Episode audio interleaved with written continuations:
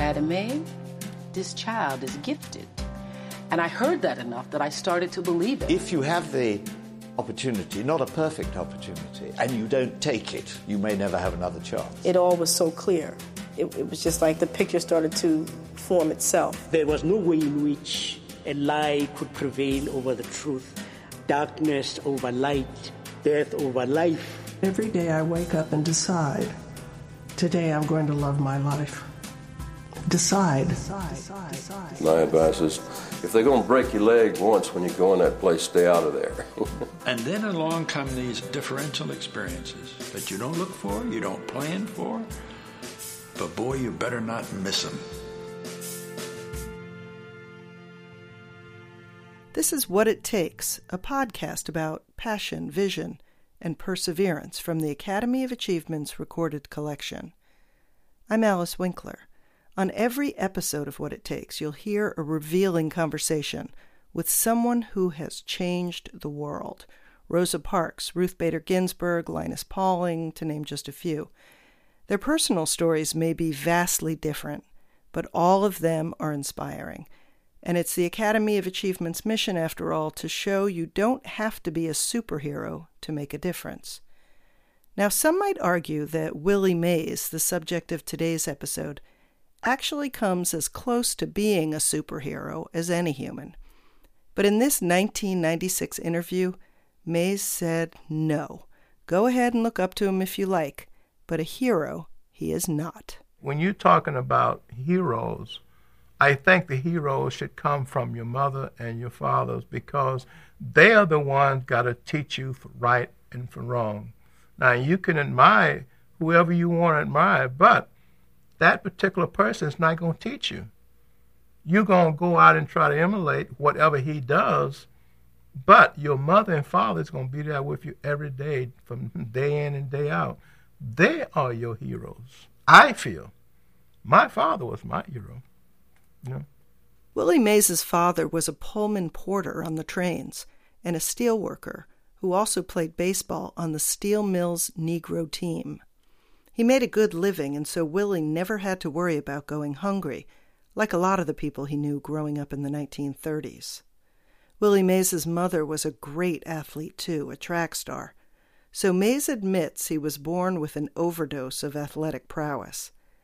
Talented as he was at sports, though, it didn't occur to him that he would play in the major leagues, let alone become one of, if not the greatest all round baseball players of all time. He was born into the segregated South, after all, just outside of Birmingham, Alabama. So there were limits. But Willie Mays insists the circumstances didn't fill him with anger. Well, I, I, I was, like I say, I was very fortunate to play sports. All the anger in me went out.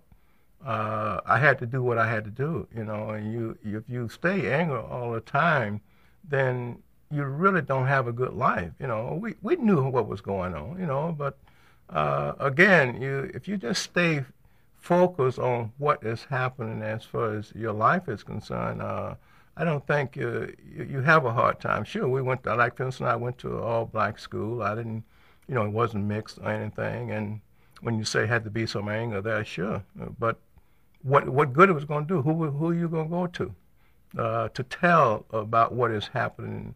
As far as your community is concerned. So you, the, my father was uh, a type of guy that would go and pull the punches, punches for, from me.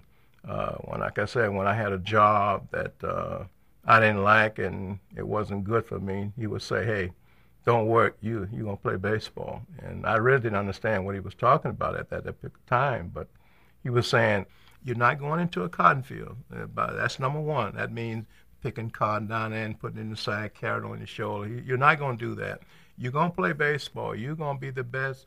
He, he, just drilled it. I had the best shoes. I had the best glove, best everything as far as sports was concerned. So uh, my house was like a sporting goods shop. Uh, when p- kids didn't have shoes, they come and get my shoes, wear them, bring them back. We had a good relationship in my community when I played, you know. Willie Mays's father may have done whatever he could to pave the way for his son to make it in sports, but he also insisted that Willie finish high school. When the Birmingham Black Barons made an offer to sign the 15 year old, his dad struck a deal with the team's manager.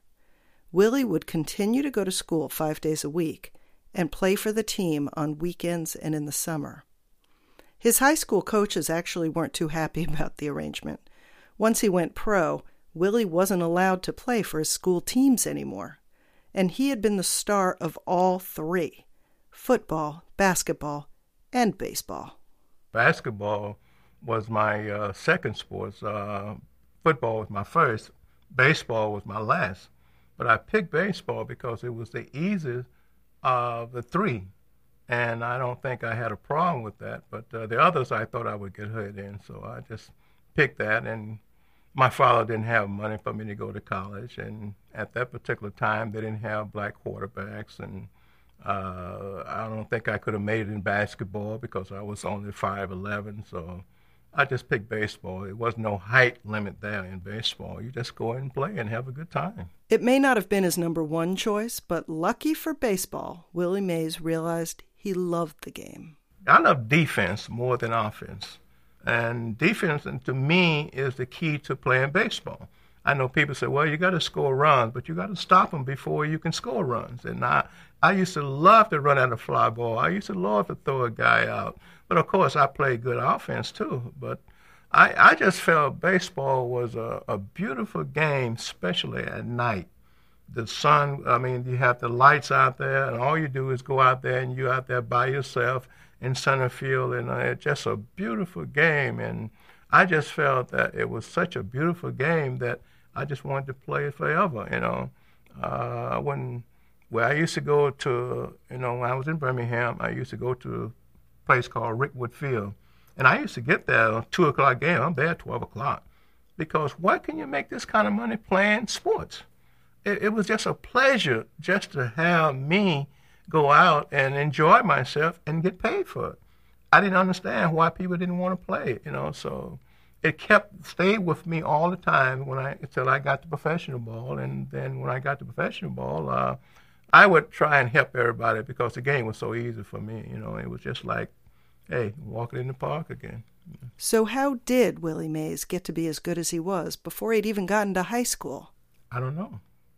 It wasn't hard it wasn't anything that I had to look for. When you say, How do I get to be as good? Well, I was there. If, if you're talking about throwing a football, I could throw a football further. If you're throwing a baseball further than anybody in my community or anybody around that area. Uh, basketball, I would score a 20 point stop. That was enough. We used to have guys used to uh, bet on things that, like, hey, he's going to score 20 points tonight. You know, so I would never bet, but the guys around me, because I could hear them, you got to get 20 tonight. So I would, I was probably one of the best ball, basketball players in my area now. And uh, when you say how did I get that, I, I really don't know. I just I just was creative. I just did what I had to do. Some guys that are uh, so-called superstars can't tell you how they do things. It's creative. You just do it, and whatever comes out, it comes out it comes out good. I never had any training. I never had uh, a guy say to me, "Do it this way, do it that way." Every team that I was on, I was the last guy to get picked. I'm talking about as I'm growing up now. I was the last guy to get picked. The reason for that is that whatever a guy couldn't play, that's what I did. If a guy can't, they, if everybody came out, there was a pitcher needed, I pitch. If there was a catch of me, I catch. And then I caught. But if that was a first baseman, shortstop, whatever position they needed, that's what I played. And uh, I, I felt I was the best athlete around that, that particular team that I could do that. Most of them couldn't do that. Everybody wanted to play a position. It didn't matter what I played, you know. So uh, I just had fun and enjoyed it. And what about all the hard work? The countless hours of practice under one of the toughest, most demanding managers in baseball, Leo Durocher? Well, turns out. Let me tell you something. I, I, I came out of the Army in 1954. I had played in the Army. I hadn't played for, uh, I would say, about five months, because in, in, Newport News, Virginia, where I was located, uh, we play. We didn't play from September until uh, around April or something. Like. I get out of the army, and three months early, I get out in February. End of February, I show up at spring training. I get there at five. I mean, twelve o'clock. The game started at one o five. Leo said, "Go put on a uniform." I go put on a uniform. I haven't. I'm getting off the plane now. I haven't thrown a ball, haven't seen a ball in five months. I put on a plane. He said, "Want to play?" I said, "Okay." I go out. First ball hit was over my head against the fence. It was this in Phoenix now. It's called. It was on uh, Central Avenue. Okay. Next ball hit through the middle. I threw out a runner going in third. Uh, next ball, then Leo said, "Gee, you gonna hit?" First time up, home run. No, I never worked at anything pertaining to sports. I think I should have, but I think now uh, it's two things, two parts here. I think that all athletes should practice they should practice because you want to know what's happening as far as when the game is concerned. I didn't have to do that. In spring training, when people go out running, you know, like they run laps around things, that I would go in and sleep. I would sleep until they get through. Then I would go out, and then I would go out and run around the bases for a minute, and then I would hit. That's my spring training. I never had any problem as far as my body was concerned. I was very blessed with a good body, never got hurt, never was in the hospital. The only time I was in the hospital is when I was get exhausted a little bit and go in for a checkup or something. But uh, I was blessed with a body that I didn't have to do all that. You know, like uh, if I went 0 for 5 or 0 for 6, I didn't get hit for two two days. I wouldn't take no batting practice for like two or three days because I felt I was tired. So I would go in and just rest and go play the game. Show up. If the game is 1 o'clock, I show up at 12, go play the game, go back home, come the next day, play the, play the game. Never practiced, never did anything. But then when I got my body back together, I would go out and let the opposition see me. Only because opposition, let them see me, I still can throw. That means I'm not sick, I'm just resting. That means don't run, that means I still can throw. So you had to do all that in order to play sports. But my body stayed the same all the time. But now you're talking about young people. I think young people, when they go into sports, should practice. They should take orders as far as the manager, you know, whatever, he gives you. Uh, I was lucky. I managed myself. Every manager that I had said, "Hey, play your game. You know what you have to do but I have to manage the other 24 guys. I, I understood what he was saying to me, but I didn't get out of line. I didn't make mistakes. Uh, I would have a manager like Leo. If you make a mistake, hundred dollars. If you make not not just a mistake, one mistake, then that's hundred dollars. If I made another mistake, two hundred dollars. So I used to make maybe three mistakes a year out of 140 or 54 games now. So I had to do a lot of things where other guys could make mistakes all the time and nothing, you know, nobody said anything because they were supposed to make mistakes. Not me. Playing the game of baseball may have been a walk in the park, but being one of the first black players to integrate baseball was not. Willie Mays told the Academy of Achievement in this interview about the earliest days when he was signed to a minor league team where he was the only African American player. And we played in a town called Hagerstown, Maryland oh, I never forget this day, on a Friday. And they call you all kinds of names there, nigger this, nigger that, and and, and I said to myself, hey, whatever they call you, they can't touch you.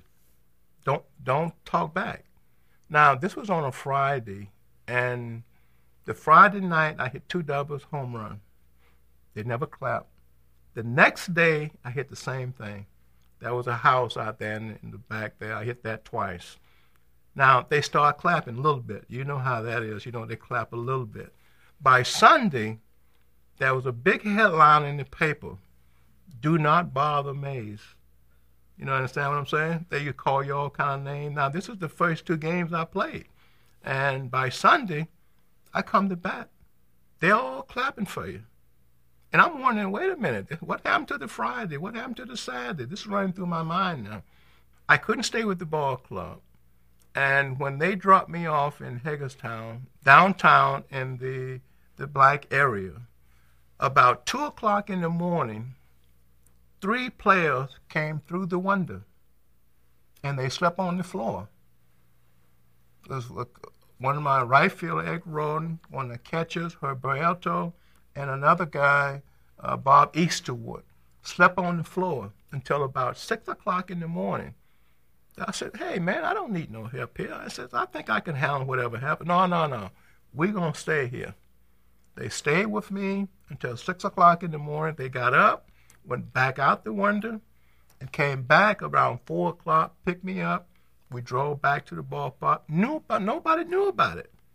But I did. I was so thankful, not because of what would happen to him, it's because those guys understood my problems. They knew that, hey, if something would happen, I might have got hurt. Uh, I would have hurt somebody, and then I would you wouldn't have had a career. So, my first three or four days in in the minor league was my crucial days, and I over you know came that without any problem. You know. A year later came the call from New York Giants manager Leo Durocher. It was time. I said, no, I don't want to come, Leo. I think I'm having a good year here. I don't want to think I want to come up there. So he said, be on the next plane. That's where Leo talked. Be on the next plane. So I'm on the next plane. Actually, I was on the road. I didn't. I didn't even go back to get my clothes. They had to send for it. When uh, they called me, and I was in a movie, and it, it came across the screen. Screen. It says Willie Mays report to the box office. Now I'm saying to myself, who knows me in Sioux City? This is my first time. So I go to the to the phone there, and uh, Leo says, "Go to the hotel. I want to talk to you." Uh, you know, Leo had those had a very very deep voice. Go to the hotel, and I want to see you. So uh, I went there, and I hear Mr. Storm got on the phone, and he says, uh, "We'd like to have you in New York. Do you think you can play up here?" He said, "How much can you hit? Can you hit 250?" I said, "I could walk that." You know, so he said, "Okay, you be on the plane the next morning." You know, so that was that was Leo. You know, he was one of those guys. He had so much confidence in in himself that he put it all in other people. You know. But for the first time, Willie Mays found himself lacking confidence. Not because of playing, it was nervous because I couldn't hit. I was crying. I'm telling you. I we had a pitcher by name. I, he was coaching at that time was Freddie Fitzsimmons he was my first base coach, and he was like my guy would pitch me a lot of bad practice and stuff. So I was crying in there in my locker, and he came in and uh, he saw me. So now he goes to Leo, and he tells Leo, "Well, you better go see about your boy. He's in there crying, you know, because I played four games, I didn't get no hit, got one hit or whatever, you know. So I'm I'm, I'm, hey, I'm nervous now. He's gonna send me back very quickly because that's the way they do it in Major. If you don't hit, you gone, you know. So he came out and again he uh, said to me, "Hey, you, you, you my center fielder. Don't even worry about anything else. Just go on home and relax, you know." So Leo Durocher was like my father away from home. Leo Durocher is the guy who is cited as having coined the expression, "Nice guys finish last." Actually, that's not exactly what he said, but close enough. And it's odd because Willie Mays has always been pretty universally thought of as a very nice guy, and he for sure never finished last.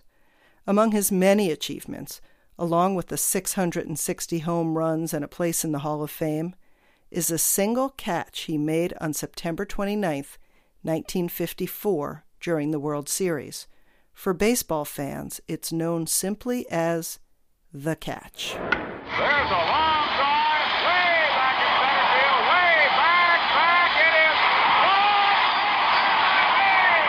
Willie Mays just brought this crowd to its feet with a catch, which must have been an optical illusion to a lot of people. People talk about the catch, and I think, and I've said this many times, that I made better catches than that many times in regular season. But of course, during the regular season, you didn't. In my time, you didn't have a lot of television, so a lot of people didn't see me play. A lot of people didn't see me do a lot of things. But I think the key to that particular play was the throw.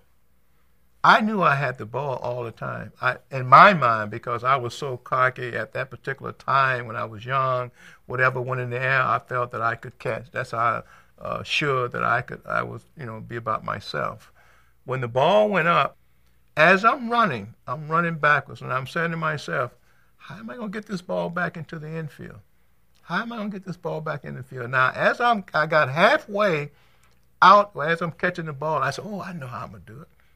And I said, you stop. And this, I'm visualizing this as I'm running. I, it's, it's hard to tell people that, you know, how, what I'm doing as I'm running. And I know people say, well, you can't do all that and catch a ball. I said, well, that's what I was doing, okay? I was running, I was running. I'm saying to myself, how am I going to get this ball back in the infield? So now, as I'm I, I catch the ball, if you watch the film close, I catch the ball, I stop immediately. I make a U-turn. Now, if I catch the ball and run and turn around, Larry Doby, which is on second, Al Rosen was on first. Larry can score from second because Larry told me I didn't see this. Larry had told me many times, well, I was just about home when you caught the ball. I had to go back to second and tag up and then go to third. So he would have scored very easy. So I said, well, as I'm running, I gotta stop and make a complete turn. You watch the film and, and you'll see what I'm talking about. I stopped very quickly, made a U-turn, and when I threw the ball, I'm I'm facing the wall when the ball is already in the infield. So when you talk about the catch, the throw was the most important thing because only one guy advanced, and that was Larry from second to third. Al was still on first. And that was the key to, to me with the whole World Series. It was one of the most famous catches of all time, for sure. But did Willie Mays think of it as his best catch? I made a catch in Ebbets Field off a guy by name of Bobby Morgan. And it was in the 10th inning, bases loaded. A ball was hit over the shortstop on a line, over the shortstop. Now you got to visualize this over the shortstop. I go and catch the ball in the air. I'm in the air like this, parallel. I catch the ball, I hit the fence. That atmosphere was so short that if you run anywhere, you're going to hit a fence. So I catch the fence, knock myself out, and the first guy that I saw, two guys, two guys, when I opened my eyes, was Leo and Jackie. And I'm saying to myself, why is Jackie out here? Jackie came to see if I caught the ball, and Leo came to see about me. So I'm saying to myself, this guy is thinking very cool. You know, uh, I'm talking about Jackie now. He wasn't even on, on the field. He was in the dugout. Now, I, this is my thinking. He may have a different reason, you know, uh, but that was my best catch, I think. After a lifetime of hits and runs and defensive plays, what did Willie Mays say was the greatest challenge of his career? The greatest challenge, I think, is adjusting to not playing baseball. Uh, the reason for that is that I had to come out of baseball and come into the business world, not being a college graduate, not being edu- educated to come into the business world the way I should have. And instead of people doing things for me, I had to do things for myself. I think that was nerve wracking for me because after coming out of baseball, being the star for so many years, and now all of a sudden you're not the star. And that was frightening to me. I had to learn how to live life outside, but I'm I'm a very lucky guy, you know, because I had so many things that I had to go through, and I had so many people that helped me over the course of uh, so many years that I never had many problems because if I had a problem, I could sit down with someone and they would explain the problem to me, and the problem become like a baseball game. You're on, you're at home plate now. How you get to first? How you get to second? How you get to third? Now, when you get back to home, the problem is solved. And that's why I use the business world. I use it as a baseball game. And once you start thinking the way you've been taught to think over so many years, you have no problems. When he hits the ball, it's long gone man. Hits it farther than Campy can. Swings the bats like a little lead pipe. When they reach the ball, it's overripe. Say hey, say who? Say Willie. say hey. Say who? Swing it at the plate, say hey. Say who? Say That's Willie Mays, baseball legend, speaking to the Academy of Achievement in 1996. Next time you're in the market for great stories and a dose of inspiration, come visit us again. Or maybe you've got time for another one right now. Thanks for listening today to What It Takes. I'm Alice Winkler. Funding for What It Takes comes from the Catherine B. Reynolds Foundation. When Willie served his Uncle Sam, he left the Giants in an awful jam. But now he's back, and he's Leo's joy. And Willie's still a growing boy. Say hey, Say who? say Willie, say hey, Say who? swinging at the plate. Say hey, Say who? say Willie, that Giants kid is great. That Giants